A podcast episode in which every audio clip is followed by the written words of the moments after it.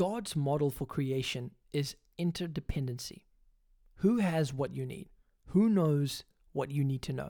And who has succeeded in the area of your particular calling? How can you leverage their experience to your advantage? These are some questions that I've asked. Build strong relationships around people with similar calling as yours. At the age of 12, in fact, Jesus was already sitting in the temple with various leaders, learning and asking questions. You know, your association is often a preview of your destination. Someone like Samson, for example, could have done much more for God. He could have won more battles before his premature death. But the relationships he kept were not in alignment with this purpose. I encourage you to find the right people.